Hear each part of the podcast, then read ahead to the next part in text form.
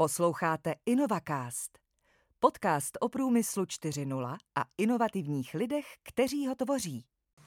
Dobrý den, jmenuji se Aleš Vlk a vítám vás při sledování a poslechu InnovaCastu, který připravuje společně se svými partnery Národní centrum průmyslu 4.0. S našimi hosty si zde ve studiu Deloitte povídáme především, ale nejenom o problematice průmyslu 4.0. Mým dnešním milým hostem je Daria Výždělová. Daria, dobrý den. Dobrý den. Já řeknu hned na začátku, že jste ze společnosti EHV a společnosti Minved dohromady a budeme se povídat o průmyslu 4.0 pohledem umělé inteligence. A mám hned na začátek takovou otázku. Přece jenom umělá inteligence IT se zdá zvenku, že to je e, doména mužů. Je to pravda? No, já si dovolím s vámi nesouhlasit. Já si myslím, že těch žen v IT je čím dál tím víc. Je pravda, ale že umělá inteligence je dost specifická oblast, ale tam taky vnímám docela pozitivní tendence. A moje cesta k tomu byla docela komplikovaná a taková spíše mezinárodní. Já pocházím z Ruska, studovala jsem na začátku uh, IT management Studovala jsem pak chvilku ve Finsku, chvilku ve Švédsku a jako poprvé s problematikou automatizace softwarových procesů jsem se setkala už v pracovním prostředí. Jsem byla na stáži v Belgii ve společnosti McKinsey, která dělá poradenství a v Belgii zrovna mají vývojové středisko, které vyvíjí software pro automatizaci vnitřních procesů pro jejich konzultanty. A to bylo ještě v té době, kdy se o umělé inteligenci jako vlastně vůbec nemluvilo, ale poprvé jsem se setkala s tím, že se dá, když to zjednoduším, automatizovat nějaký procesy z Excelu, ale takovým způsobem to bylo prostě ještě rychlejší, ještě zajímavější a týkalo se to finančních analýz většinou. No nicméně tam v vyloženě pánském prostředí jsem si uvědomila, že je to strašně fajn a je tam spousta prostoru uh, na propojení uh, jak těch vývojových kapacit, tak i těch biznesových potřeb. A tak nějak jsem se začala vydávat tímhle směrem. Většinu zkušeností jsem načerpala tady v Česku v Práze ve společnosti Good AI, která se věnuje vyloženě výzkumu a vývoji v oblasti umělé inteligenci. A pak se to spolu s rodinným biznesem přesunulo na rovinu průmyslu, kde vlastně tyhle znalosti aplikujeme. Mhm, já se vrátím k tomu vašemu vzdělání, protože je hrozně zajímavé vlastně vidět, jak lidé, kteří studují v různých částech světa, jak eh, dokážou srovnat ty vzdělávací systémy. Já samozřejmě já jsem v Rusku nestudoval, ale samozřejmě říká se o tom, že ty systémy v Česku a v Rusku, které jsou založené trošku na memorování, že jsou si spíš podobnější. Mhm. A když to porovnáte s tím, jak jste byla ve Švédsku, ve Finsku, vidíte tam zásadní rozdíly, jak se vám tam studovalo? Ale vidím. Eh, moji první, takhle, moji první zahraniční zkušenosti po tom ruském studiu, tady s vámi souhlasím, že ten ruský systém je jako docela podobný. Prostě myslím si, že vypadá to skoro podobně jako jakákoliv Česká univerzita. Hodně přednášek, 200 lidí v místnosti a pak prostě buď písemná zkouška nebo ústní zkouška. A pak jsem se dostala do Finska, kde ten systém vzdělávání byl strašně moc založený na spolupráci s průmyslem, s reálnými firmy. A strašně mě fascinovalo to, že vůbec jako student mám možnost se podívat na to, jak se něco dělá v tom skutečném prostředí a ještě jako něco do toho říká. Tam možná řeknou, jo, je to dobrý nápad, budeme to aplikovat. Takže to mě strašně nadchlo a cítila jsem tam větší prostor na uplatnění nějakých vlastních myšlenek což mě pak ale nasměřovalo do Švédska a tam jsem zase měla zkušenost, že ten systém byl na mě, když to řeknu blbě, až hodně měkký. Mm-hmm. A Zase to možná je specifika prostě vyložené, vyloženě tohohle oboru a školy, ale ten přístup byl hodně takový, že se třeba neznamkovalo na některých předmětech, aby prostě někdo neměl pocit, že je horší nebo lepší a prostě kolik se toho naučíš, tak tolik se toho naučíš.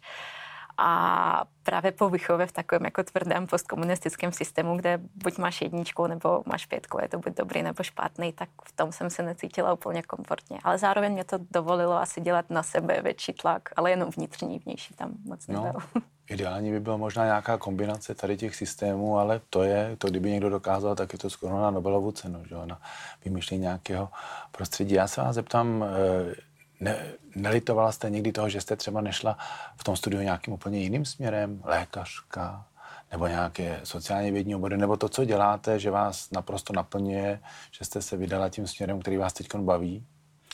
Uh, no, teďka s oborem a se směrem jsem naprosto spokojená, protože si myslím, že ta možnost být uh, u těch nejzajímavějších technologických věcí mě mě naprosto naplňuje a je vždycky něco, na co se těšit a jsou vždycky nějaké nové věci, které se můžu naučit.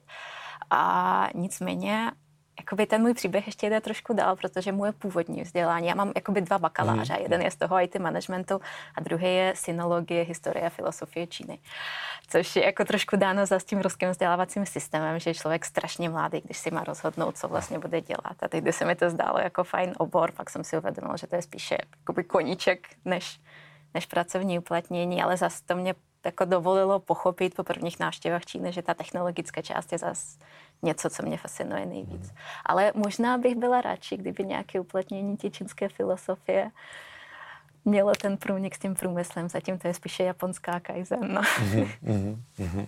Ale bez zesporu pro vás asi největší přínos je právě ta mezinárodní zkušenost, kterou dáváte dohromady, sbíráte to, co vlastně z Ruska, potom Švédsko, Finsko, nějaká Čína a uplatňujete znalosti v Česku ale i v Česku je spousta skvělých nápadů a znalostí a já jsem tady naprosto nadšená tou kvalitou těch To byla moje další otázka, jak se tady cítíte, takže všechno, všechno No, rozhodně bych to nebrala tak, že něco se prostě bere ze západních států, aplikuje tady. Myslím si, že tady jako obzvlášť v oblasti umělé inteligence jsme v Česku úplně u mhm. zdroje mm-hmm. vývoje spousty, no. spousty zajímavých věcí. Určitě, k tomu, se, k tomu se dostaneme. Já se ještě zeptám takový váš obecný uh, dojem na to, jak, jak se vůbec díváte na ten technologický rozvoj.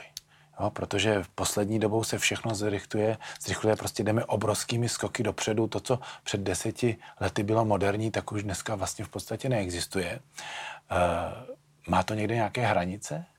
Nebo vidíte v tom nějaká rizika, nebo to berete jako nedílnou součást vlastně celého toho koloběhu automatickou? Si myslím, že to je součást toho života tak, jak je. Je docela přirozený pro člověka zkoušet posouvat ty hranice a to vlastně neděláme my jako první generace, to dělali naši rodičové, prarodičové, akorát prostě to bylo trošku jiné měřítko a věřím, že to, co se nám zdá teďka jako nejmodernější technologie, tak podobným způsobem pro naše prarodiče vypadala třeba elektrika nebo hmm. vůbec jako myšlenka toho, že by se nevím, knihovny mohly existovat nejen ve fyzikální, ale v digitální podobě. Takže myslím si, že všechno prostě jde tak, jak má, akorát asi oblast, na kterou bych si dávala větší pozor, a jsem ráda, že není jako společnost větší pozor si dáváme, je jako management těch očekávání. Mm-hmm. Protože vlastně v oboru umělé inteligence, který vůbec není tak mladý, jak si představujeme, existuje prostě od 50. 60. let 20. století, už se několikrát stávala to, že když společnost byla natěšená na to, že teďka prostě v roce 1959 nám vznikne nějaký stroj, který bude chytřejší než člověk. A pak samozřejmě ten stroj se spoustu důvodů prostě nemohl být chytřejší, ani se to na technické úrovni neočekávalo. Tak pak ta společnost nebyla tak nadšená a zapomínalo se na to, nefandovalo se to a tak dále. Takže myslím si, že je strašně důležitý v tenhle okamžik dobře si uvědomovat, co se týče jakýkoliv technologie, jaký má skutečně potenciál a nečekat od něj víc, než může dát, aby pak nebyli všichni zklamáni.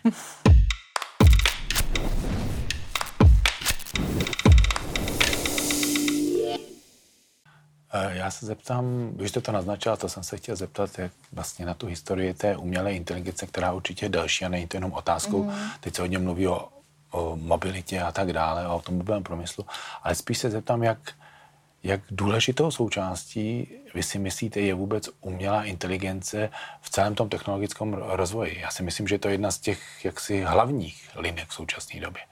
Nebo je tady ještě něco jiného? Nebo je to součástí větších procesů, nedílné, něčeho jiného? Je to určitě součástí větších procesů. Vnímám to trošku možná spíše jako třešničku na dortu. Hmm. Tak když si představíme, nevím, třeba pyramidu Maslou, tak tam nahoře dáme tu umělou inteligenci a možnost, možností, které nám dává, ale pod tím je spousta těch základních, zásadních vrstev, které se týkají práci s dáty, jejich sbírání a tak dále a tak dále. A jakoby myslím, že umělá inteligence je schopná udělat spoustu zajímavých věcí, ale jsou opravdu velké předpoklady na to, aby mohla fungovat a jako realizovat svůj potenciál. Takže v tu chvilku, když v nějaké firmě se bavíme o tom, že chceme umělou inteligenci aplikovat a něco implementovat, tak nejde to jen tak jakoby z fleku a rychle, ale je potřeba docela zásadní transformace a příprava, sbírání historických dat, jejich zpracování správným směrem, definování toho, co vůbec je ta klíčová data a co není a definování těch jasných cílů, kterých bychom mhm. mohli dosáhnout pomocí toho krásného nástroje. Takže předtím, než se vrhneme na umělou inteligenci a její využití, tak vlastně musíme mít splněno plno jejich předpokladů. Jakoby nemůžeme přeskočit ty mezifáze nebo nějaké předpoklady nebo podmínky, které nám umožňují vlastně umělou inteligenci kdekoliv kdekoliv aplikovat, když to takhle vezmu. Nejen v malé firmě, ale obecně mm. u jakýkoliv vlastně technologických řešení. Určitě. Když se bavíme třeba zejména o průmyslovém a výrobním prostředí, tak tam jakoby rozhodně to není situace, kde máme několik CNCček a na to prostě rovnou nasadíme nějakou hypotetickou umělou inteligenci. Ten největší přínos uh, umělé inteligence v průmyslu je podle mě uh, spojený právě se zpracováním těch dat, hmm. které se prostě předtím musí nastavovat a sbírat, ať už pomocí nějakých senzorů nebo pokročilejších počítačů a, a tak dále. Prostě z té techniky se ti data musí sbírat, zpracovávat a pak pomocí toho nástroje se mezi tím hledají nějaké trendy, které můžou pomoci vyrábět efektivněji, předcházet poruchám a tak dále. Hmm. Ale musí být ta půda na to připravena. Určitě. My se k tomu konkrétnímu využití v těch podnicích nebo vlastně ve firmách mm-hmm. dostaneme určitě detailně. Já se chci zeptat, když se na to podíváte, vlastně Jaká jsou podle vašeho názoru největší eh, rizika využití umělé inteligence? Vidíte tam někde nějaké obecně riziko? Znáte takové ty scénáře, aby nás vlastně umělá inteligence nenahradila a tak dále? Pořád jsou věci, že dobře, máme tady taky lidi, když to nahradí umělá inteligence, co budou dělat lidi. Vidíte v tom nějaký problém nebo nevidíte? Um, upřímně zatím absolutně a vůbec ne, protože uh, ano, máme na jednu stranu ten medializovanější pohled na to, že umělá inteligence je prostě samostatná bytost, která bude inteligentní a tak dále, ale pravdou je, že to jsou prostě počítačové algoritmusy, to jsou, mm-hmm. je sáda nějakých sofistikovanějších statistických metod, které byly k dispozici ještě před deseti lety, jsou k dispozici teď a jakoby rozhodně to není lidská bytost a nebavíme se o tom, že by to mělo duši nebo nemělo duši.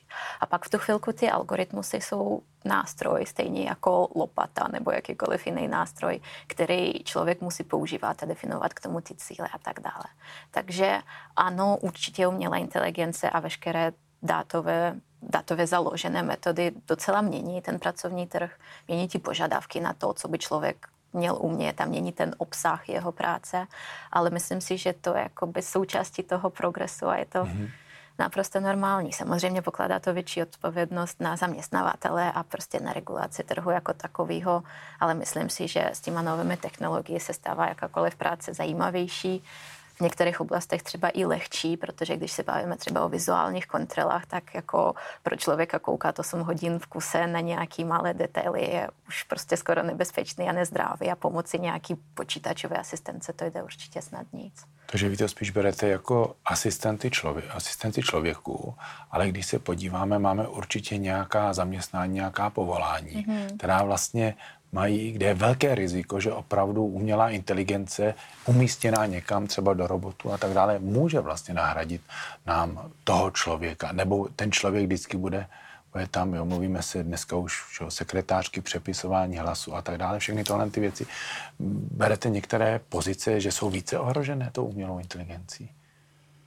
Mm, těžko říct. Já si myslím, že jakoby veškerá implementace umělé inteligence je zatím zaměřena na nějaký hodně konkrétně definovaný úkol, třeba hmm. zpracování určitého typu faktur. Takže nebavíme se o tom, že by v dnešní době nárazem. existoval Jasně. nějaký algoritmus, který nahradí celou účetní, ale pomůže jí dělat třeba čtyři dny v týdnu místo pěti. Pak už bude na tom zaměstnavateli, za jakých podmínek to bude a tak dále. hmm ale myslím si, že jakoby obecně se dá říct, že vzhledem k trendům k automatizaci ve, napříč průmysly, tak veškeré pozice, které jsou spojeny s čistě s manuálními zákroky, tak jsou do určité míry ohrožené. To jakoby vůbec nebudu rozporovat.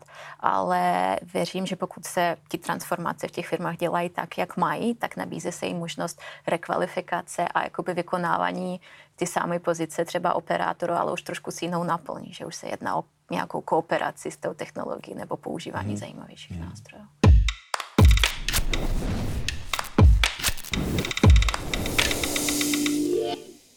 Má, mají ty algoritmy anebo vlastně umělá inteligence nějaké limity? nebo narazili jsme v no, poslední no, době na nějaké limity, které z, které z nich jsou takové nejvýraznější, nebo k, víme už, že nikam se určitě nedostaneme v tomhle tom směru. Aby jsme neměli ta zbytečná očekávání, že, že to mm-hmm. za mhm. nás vlastně vyřeší úplně všechno. No, uh, určitě nevíme, že někam se nedostaneme, protože jinak by si myslím, že ten pokrok a vývoj vůbec nebyl. Jako vždycky věříme, že nějak ty hranice posuneme. Nicméně ty limity, těch limitů je spousta samozřejmě. To, to zásadní je to, že jakýkoliv algoritmus je prostě stejně chytrý jako ta vstupní data, které do mhm. něj dáme. Což znamená, že je to jakoby zase velká práce a to možná se opakuje s tím plánováním a jako vymýšlením strategií na to, co vůbec toho chceme dostat. A další věc je nákladnost ani tak tolik ne, protože v dnešní době je opravdu spousta možností si kombinovat vlastní vývoj s nějakýma hotová řešení, takže nákladnost ne, to spíše uh, myslím si, že v určitých oblastech tím limitem je možnost uh, pochopit nebo jako interpretovat ti výsledky toho algoritmu umělé inteligence nějakým způsobem. Protože když to jako hodně zjednoduším, tak v některých typech implementace umělé inteligence se bavíme o takzvaném black box mechanismu, mm-hmm. což znamená, že prostě dáváme nějaký vstupní data do sofistikované neuronové sítě, tam se děje něco a pak máme výstup, který je na 90 5, typno až 98% správný.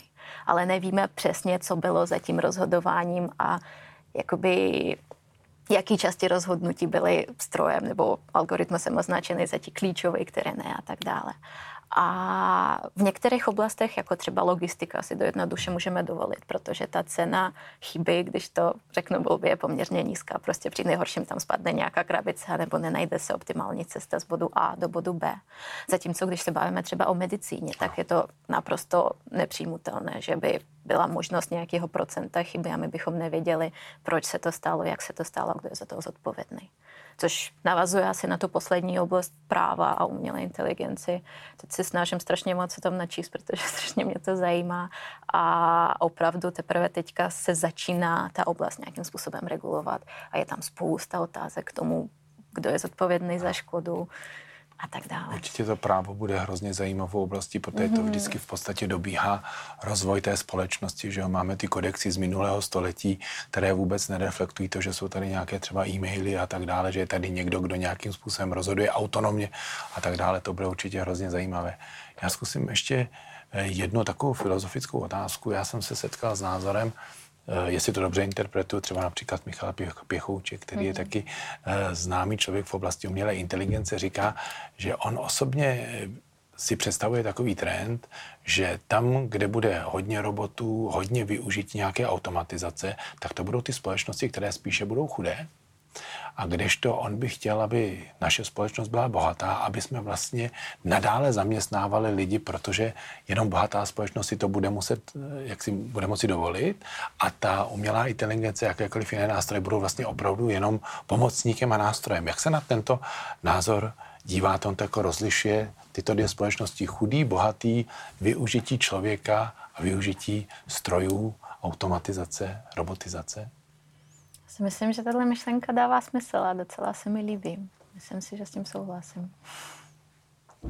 Já jsem nad tím taky, poprvé jsem vlastně, když jsem to slyšel, tak jsem se divil, ale opravdu je to vlastně jakoby zachování role člověka vůbec v tom světě, tak aby nebyl nahražen kompletně jaksi e, prací strojů a tak dále. Samozřejmě do určité míry po, po určité míře se to ne, nedá dělat úplně nuceně že jakoby pokud se budeme bavit o zanechávání ty roli člověka jenom a jedině proto, aby byl zaměstnán a ne proto, aby, přináš, aby měl další přidanou hodnotu, tak asi to nějakým způsobem ten progres brzdit může.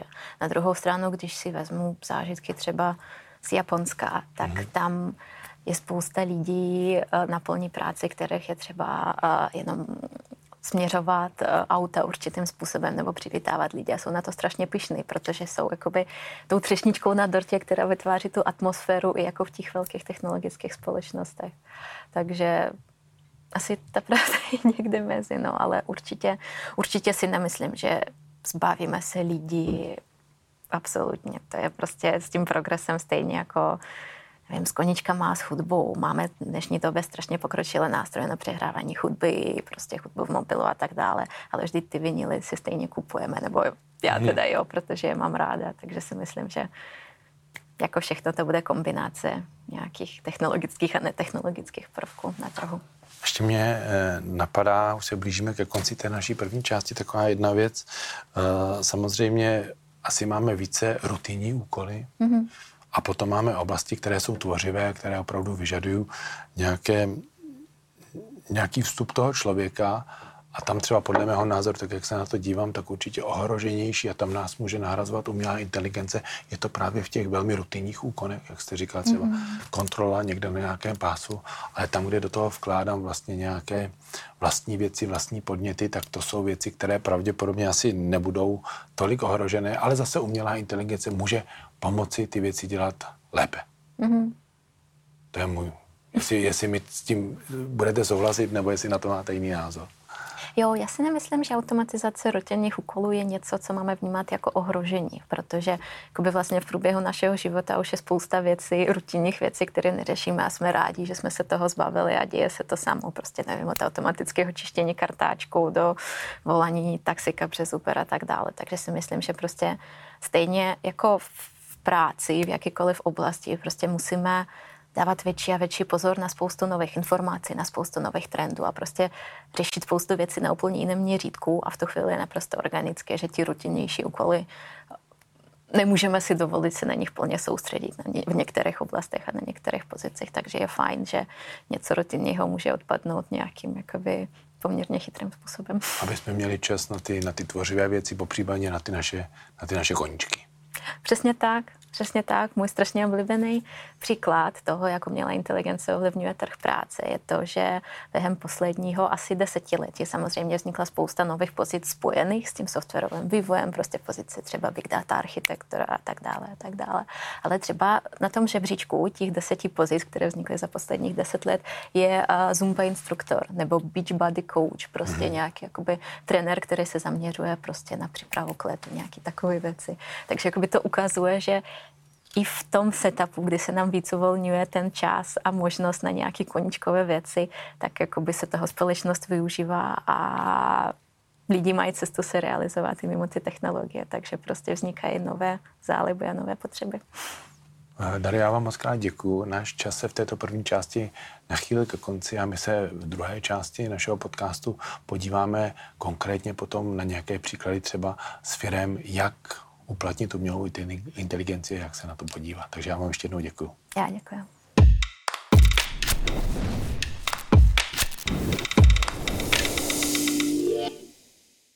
Národní centrum průmyslu 4.0 je technologicky neutrální a otevřená akademicko-průmyslová platforma. Spojujeme inovační lídry, firmy, univerzity, oborové organizace a výzkumné instituce se státem a veřejností a pomáháme tak vytvářet udržitelnou budoucnost.